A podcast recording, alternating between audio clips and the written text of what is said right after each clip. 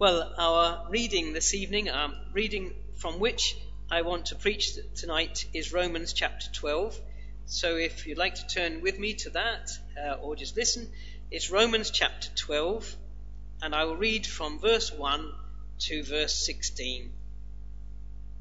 Romans chapter 12, and beginning to read at verse 1. Let's hear the word of God. Therefore, I urge you, brothers, in view of God's mercy, to offer your bodies as living sacrifices, holy and pleasing to God. This is your spiritual act of worship. Do not conform any longer to the pattern of this world, but be transformed by the renewing of your mind.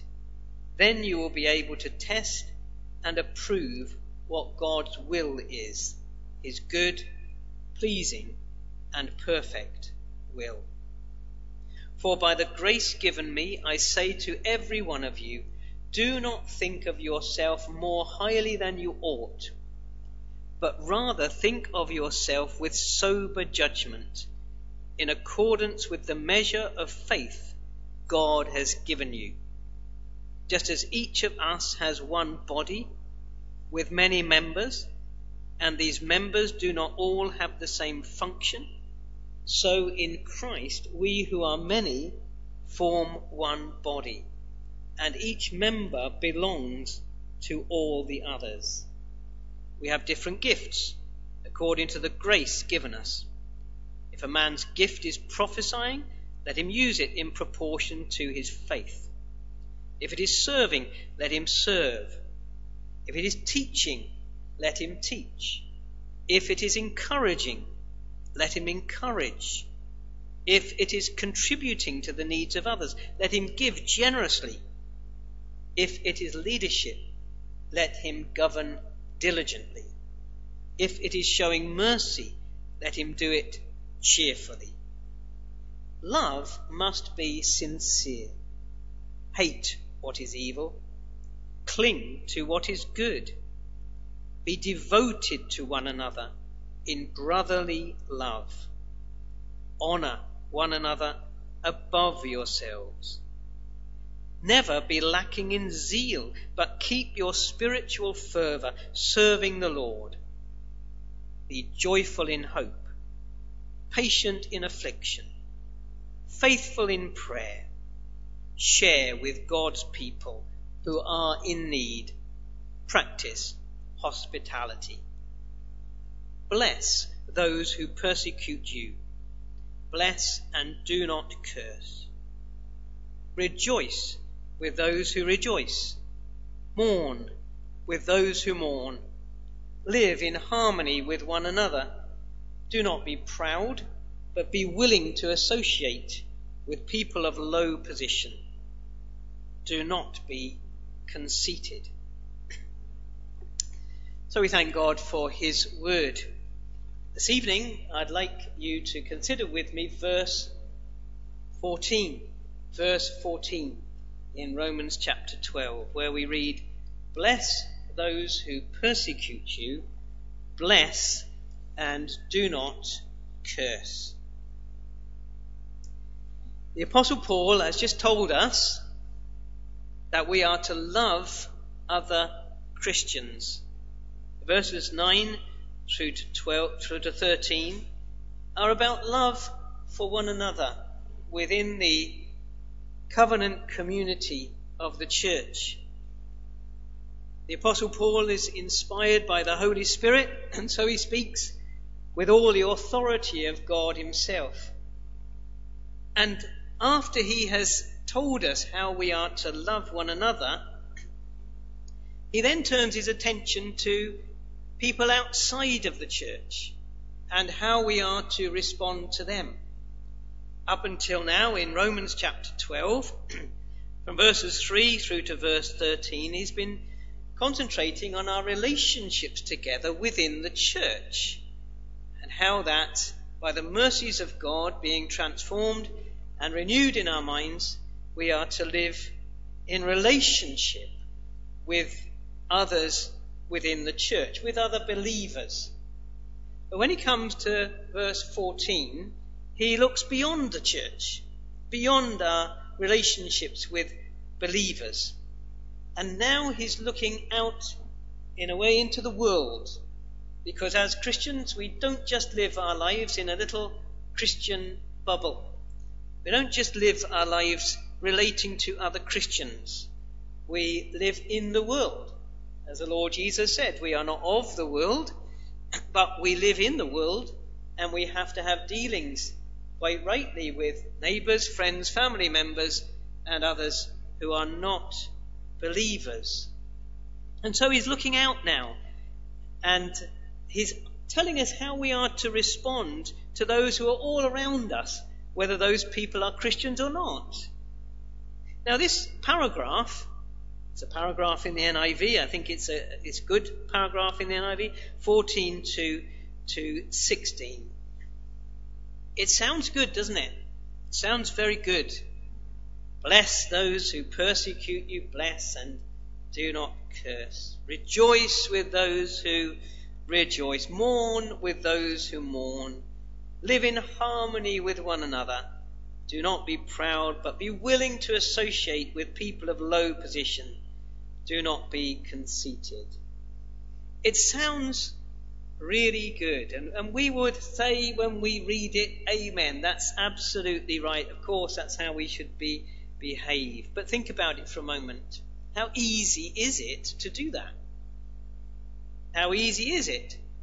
Even that first statement, bless those who persecute you. That's not an easy thing to do, is it? In fact, we'd have to go as far as to say that's not just difficult, that's impossible. It's impossible naturally to do that. By nature, we are all sinners. And because we're all sinners by nature, our nature reacts in a certain way. And our nature, our sinful, fallen nature, will always react in the opposite way to this. There is, we might call it a natural reaction that goes right against these. You might remember your chemistry lessons at school. I know at the moment the children aren't allowed to have any real practical work which is a great sadness, isn't it? Because there's so much that can be done, especially in the chemistry laboratory. But if you have been there and can remember back that far, or if perhaps these days it's, it's looking on YouTube and watching someone do it in the safety of distance, you might remember that there are a, a group of chemicals called alkaline metals. One of the things that we were always asking our chemistry teacher to do is Sir, can you show us the sodium, sodium experiment? There's a group of chemicals called alkaline metals, sodium, potassium, and others as well. And when you put them in water, they always react. They always react. You get a, a beautiful explosion, often a white light, and it's quite dramatic, just through dropping this into water. And it happens every single time. There's always this reaction. You put some sodium in the water and nice white flame. They always do that. Sometimes dramatically. It's because it's the nature of those alkaline metals to do that. Whenever they meet water, that's what they do because it's in their nature, their chemical nature to do that. And so our human nature always reacts in a certain way. Our sinful human nature always reacts in a certain way. When we come into something that is, come in contact with something that is difficult or unpleasant, then we're going to react in a certain way.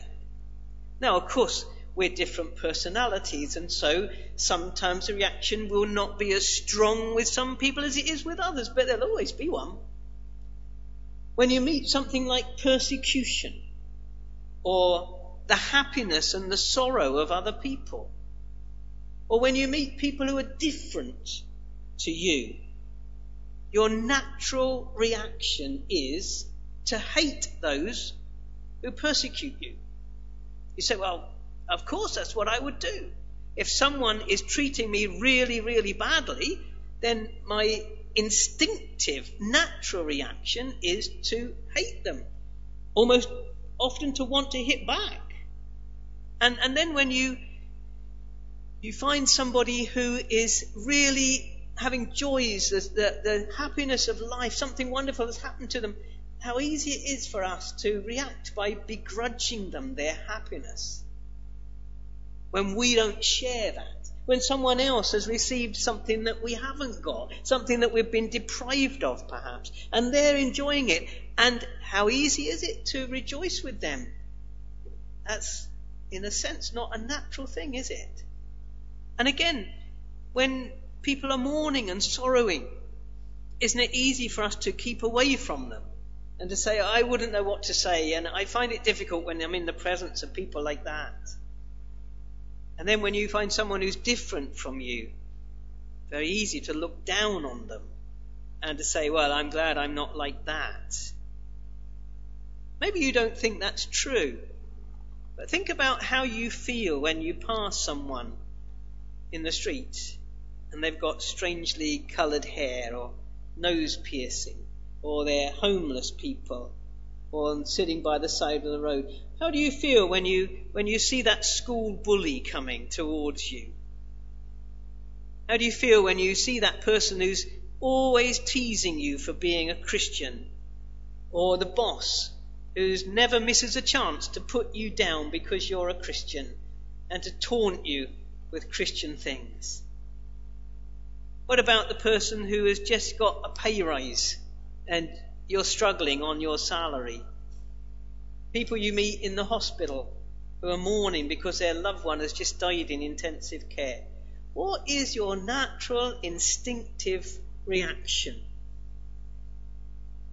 Is it to bless those who persecute you?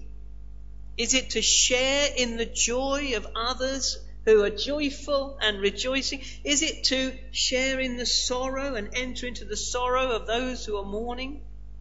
Is it to look out for and to deliberately associate with people who are so different from you that they don't share your way of life?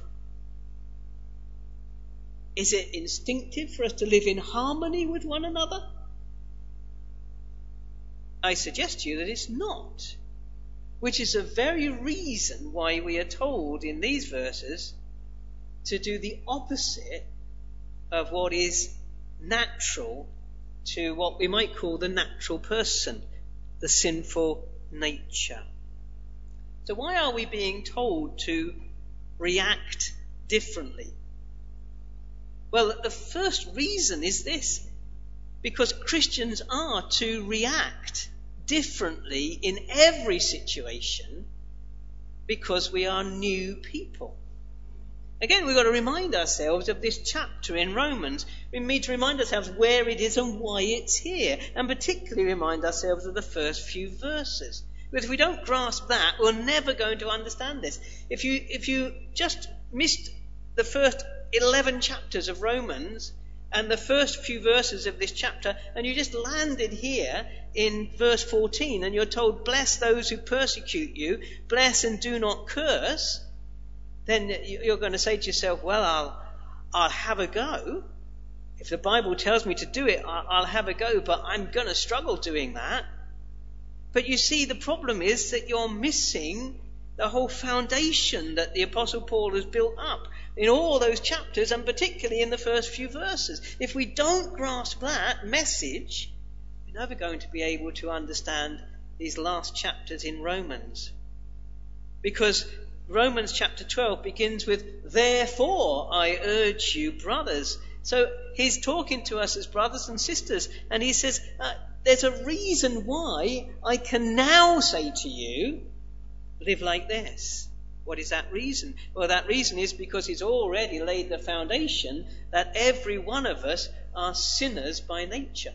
We are fallen, we are disobedient, we are rebels against our holy God. Every single one of us has done one. There is not one who is righteous. Not a single person in the world is right with God by nature. None of us are. We are all fallen and sinful. We inherited it from Adam in, by just being human. By just being born into this world, we are fallen and sinful creatures. And we confirm that by living lives that are sinful. We break the commands of God. There is nothing that we can do about that. But there is a glorious thing that God Himself has done. What we couldn't do, God has done by sending His Son.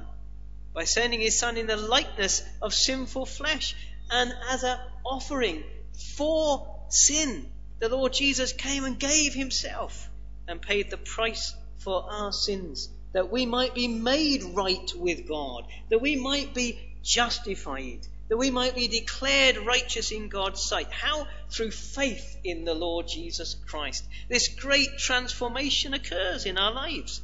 And it's all through the mercy of God. Now that's Romans 1 to 11. And then when he comes to chapter 12, he says, now, therefore, because of God's mercy, because of the great mercy of God towards you, you are able now to live different lives because of the transformation and the renewing of your minds. You can now live this new life. So, from, so it's built on that foundation. Christians are new people. We are the recipients of great mercy. We are able to offer our whole bodies in totality to God. We are to live lives, we are able to live lives that are pleasing to God in every way. And we do this by not conforming to the world, and that includes not reacting the way, the way non Christians do, not reacting the way that we used to react. If you can remember a time when you were not a Christian, if you lived a number of years and perhaps into adult life and you were not a Christian, you will remember the way you used to react to things and to people. And we're not to react like that anymore. We're not to conform to the world. Rather, we're to be transformed. Our minds first, the way we think, and then the way we behave because a transformed and renewed mind will, will lead to a different way of living. And none of this is possible unless we have experienced the transforming work of God in our minds and hearts. If we have been made Christians, if we have been converted, if we have been made right with God, reconciled to Him. So, only then can we live like this. Paul is actually asking us to do the impossible in these verses. It isn't natural for us to live like this. These verses underline that. The whole of this chapter, if you read it through, you'd have to say, well, that's not a natural thing to do. I'm being asked to do something that goes against human nature. That's true. Because it does go against sinful human nature but it is perfectly consistent with the renewed nature, the new person that we are in the Lord Jesus Christ. Naturally, by nature, we are sinners and we react in a totally different way to this, to these verses. We instinctively, like a sort of knee jerk reaction, we hit out when we are persecuted. We instinctively resent others their joy and we avoid people when they're mourning. Instinctively, we rub one another up the wrong way and we love trouble rather than harmony. Instinctively, we, we love to look down on those who are in a lower position to ourselves. Why? Because we have a sinful nature that is like that. It's part of our fallen human nature to behave like that. And of course, we will always try to excuse ourselves by saying things like this. Have you heard yourself saying this? It's only natural. I can't help it. That's just the way I am. Now, all of that is the voice of the natural person. not the person who is born again. So, what is it that marks out a Christian? Well, what marks out a Christian is certainly the way that they act. We see that in verses 9 to 13. Love. This is an action, isn't it? Love must be sincere. Hate what is evil. Cling to what is good. Be devoted to one another. These are all actions, aren't they? And, and, they're very important ones as well. And certainly they mark out a Christian. The way that we behave will mark us out. The things that we do, act, yes. But I think even more, even more so, the way that we react marks us out as Christians. You see, the difference between acting and reacting is often a difference of time. When you act, you've got time to think about it, haven't you? You've got time to consider. I'm going to love my brothers and sisters. I'm going to show some hospitality now. I'm going to share with someone who's in need. And, and we've got time then, haven't we, to think about it and to and to consider and to act in a Christian way. And if you're a believer, it's quite right that you should think about those things and find ways of doing those things. And by God's grace and in His mercy, you're able to do them. Ah, it's different when you react, though, isn't it? When you react, it's almost like you've got no time to think at all. You just, like that science experiment, you're there. Reactions. So, what has happened to the Christian is that he or she has been changed in our nature. This is what the Word of God speaks of, isn't it? When it speaks of being born again. Being born again means beginning a new life completely, a changed life. Our nature changes, not our personality, but our nature changes. We are made new renewed in our minds and in our hearts by the work of the Holy Spirit. The Christian is a new person. We, we feel that.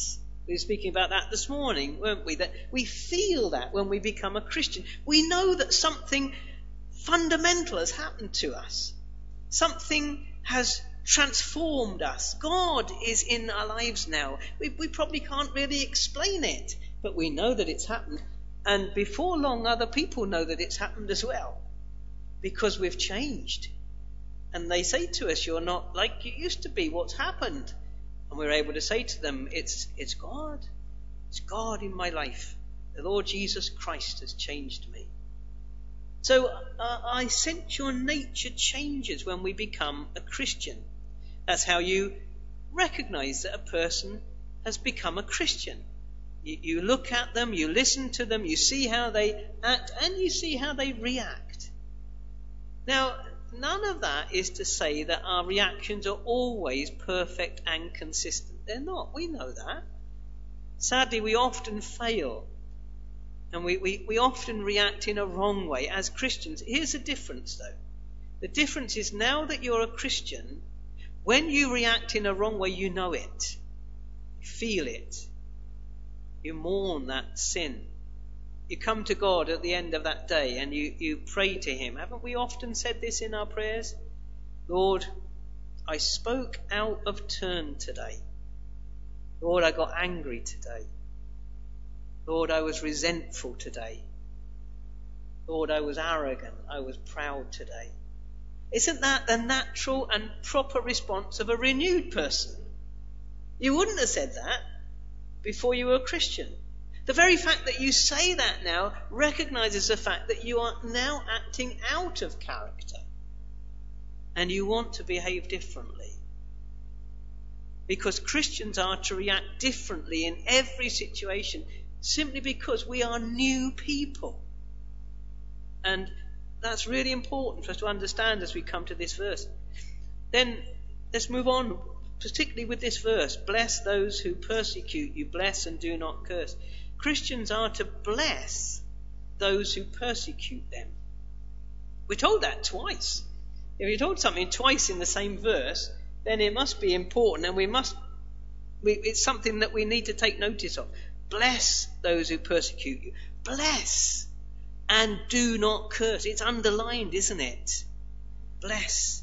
What does it mean to bless? Well, we use the word bless sometimes when we're talking to God. Bless the Lord, O my soul, and all that is within me. Bless his holy name. That's a great use of the word, isn't it? Praise. It, it means praise, doesn't it? Bless means praise. Now, it can't mean praise here. We're not to praise those who persecute us. We're not to say to those who persecute us, Oh, you're a wonderful person. It's great. I praise you for what you're doing. Our praise and our blessing in that sense is reserved to the Lord our God. It means here, of course, we understand what it means. It means to ask a blessing on them, to ask God to bless them. In fact, perhaps a little more than that. To ask God to make us a blessing to them.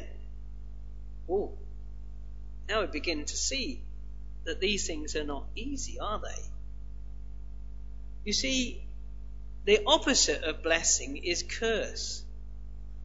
And the Apostle Paul is not saying here, bless those who persecute you, but in your heart resent it.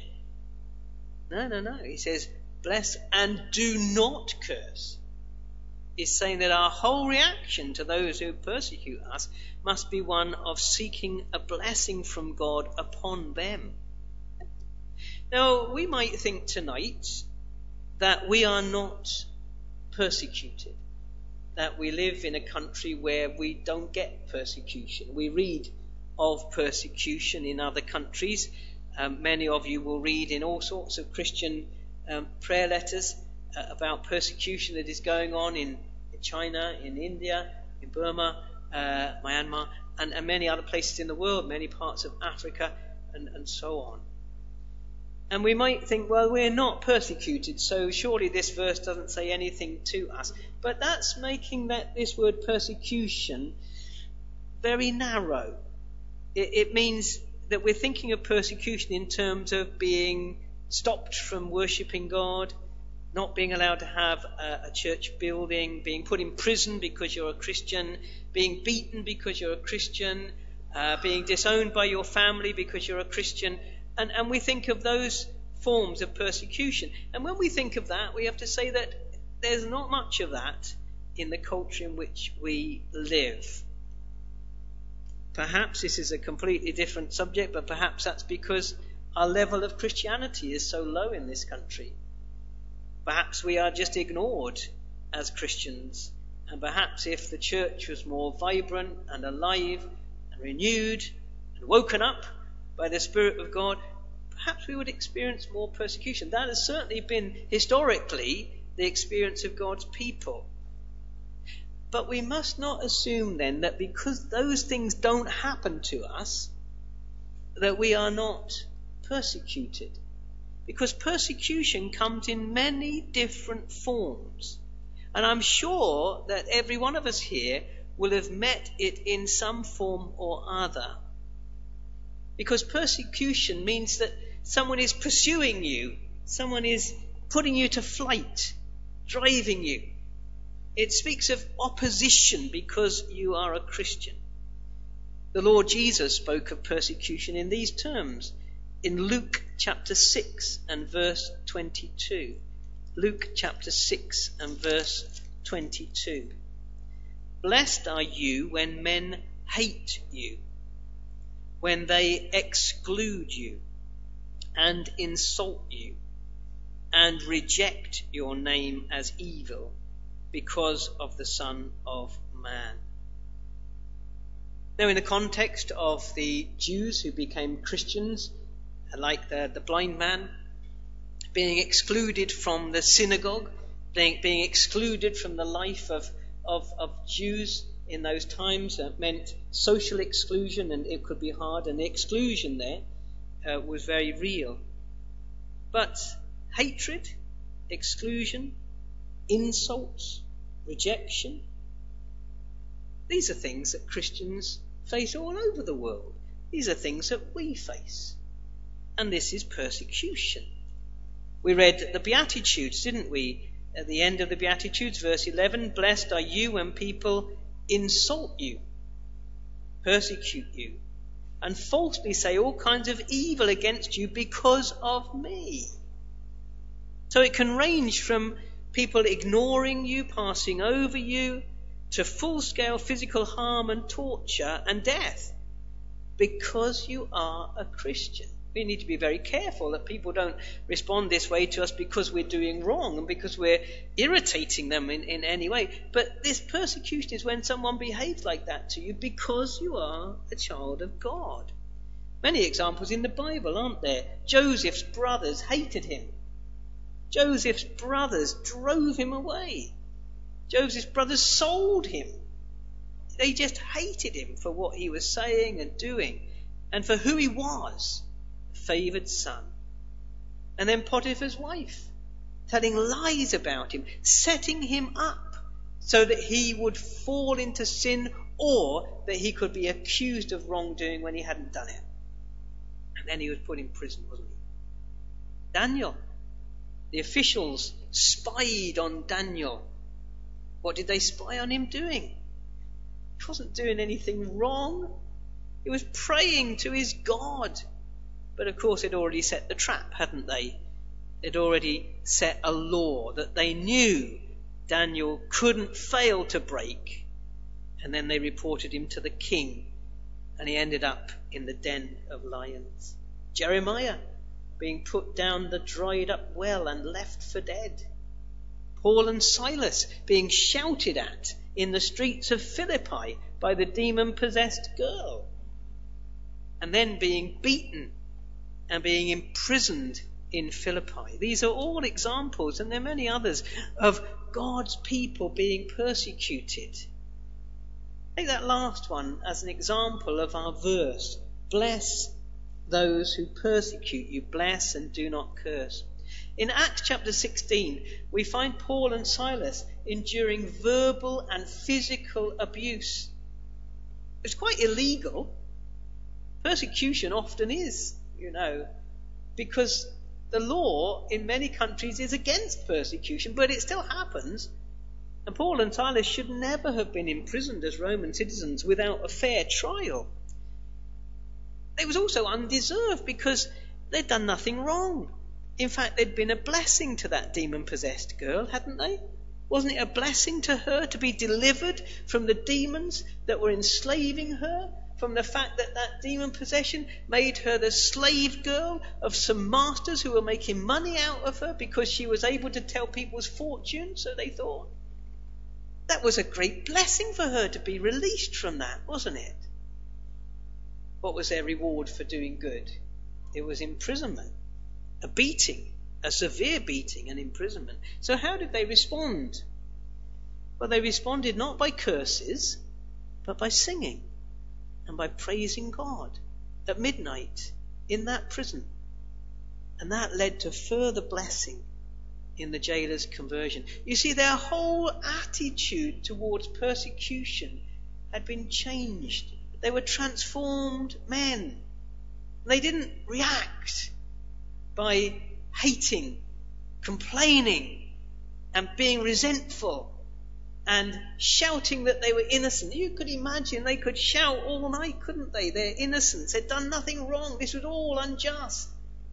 Instead, they were singing the praises of God and praying. And that, that became a blessing to the very people who had put them there. The jailer himself was converted.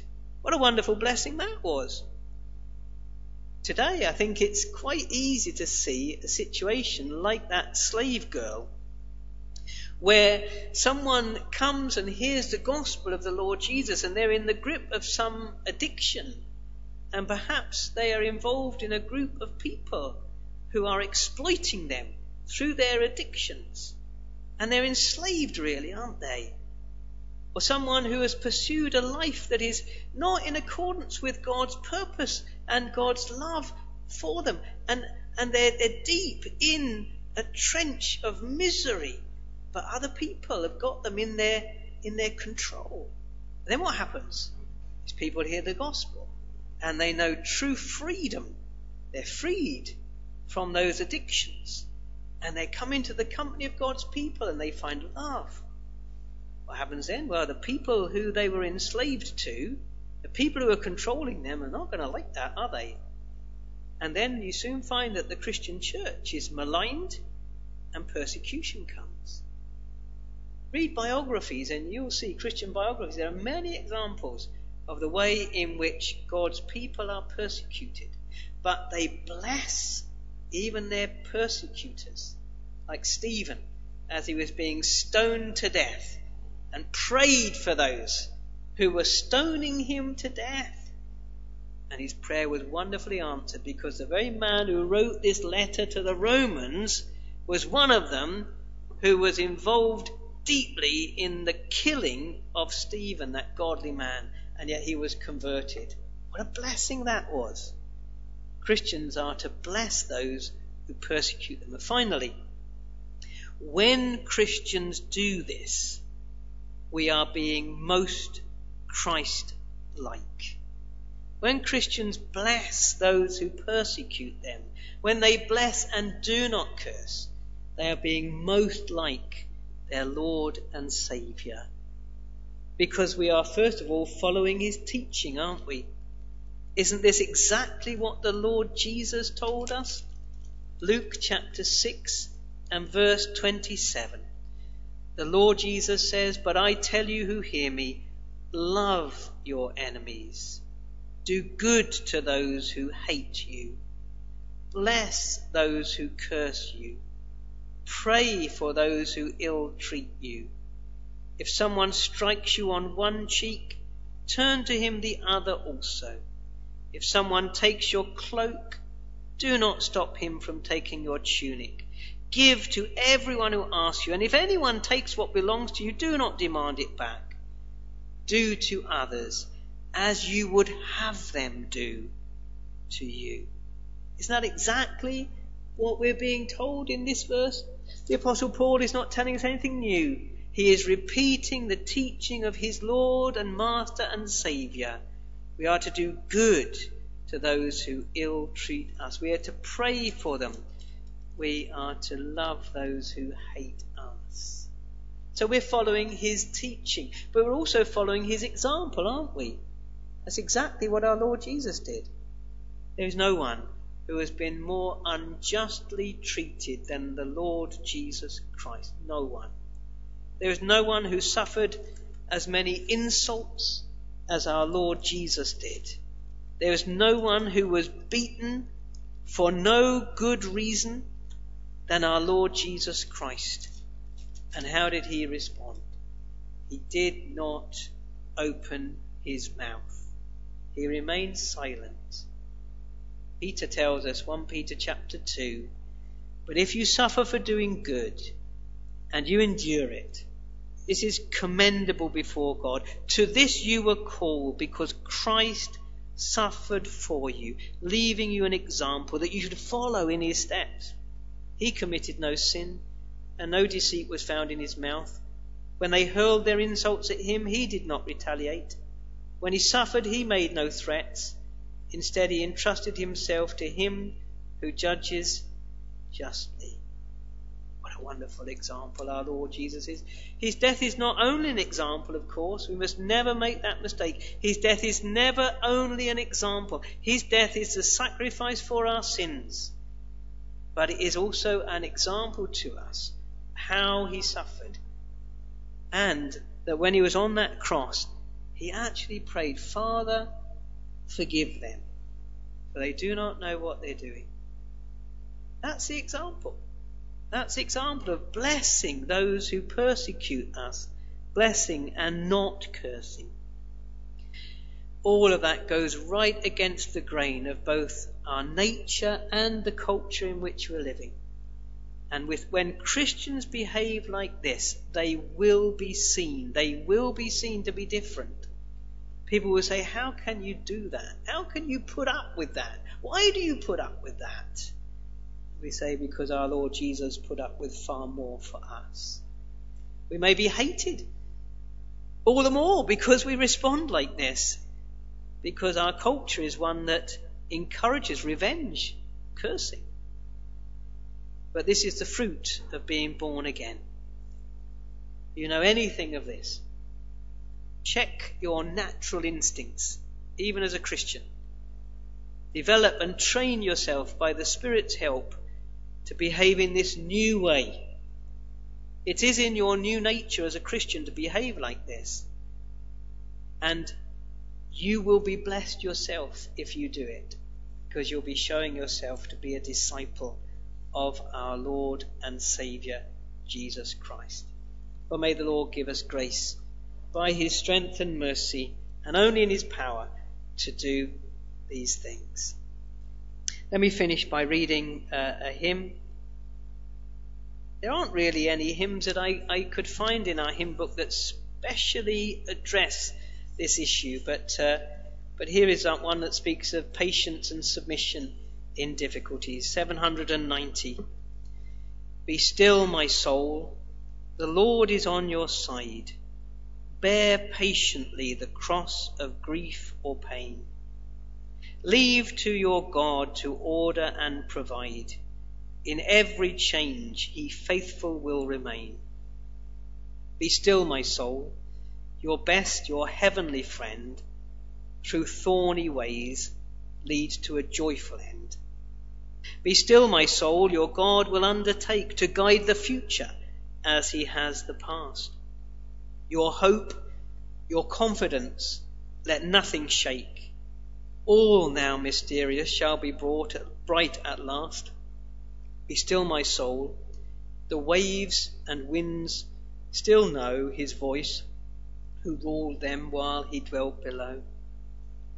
Be still, my soul, the hour is hastening on when we shall be forever with the Lord when disappointment, grief, and fear are gone, sorrow forgot, love's purest joys restored. Be still, my soul, when change and tears are past, all safe and blessed, we shall meet at last. Shall we pray?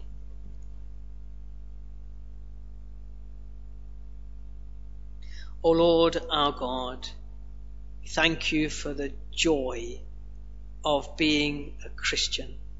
We thank you for our Saviour, the Lord Jesus Christ, who blessed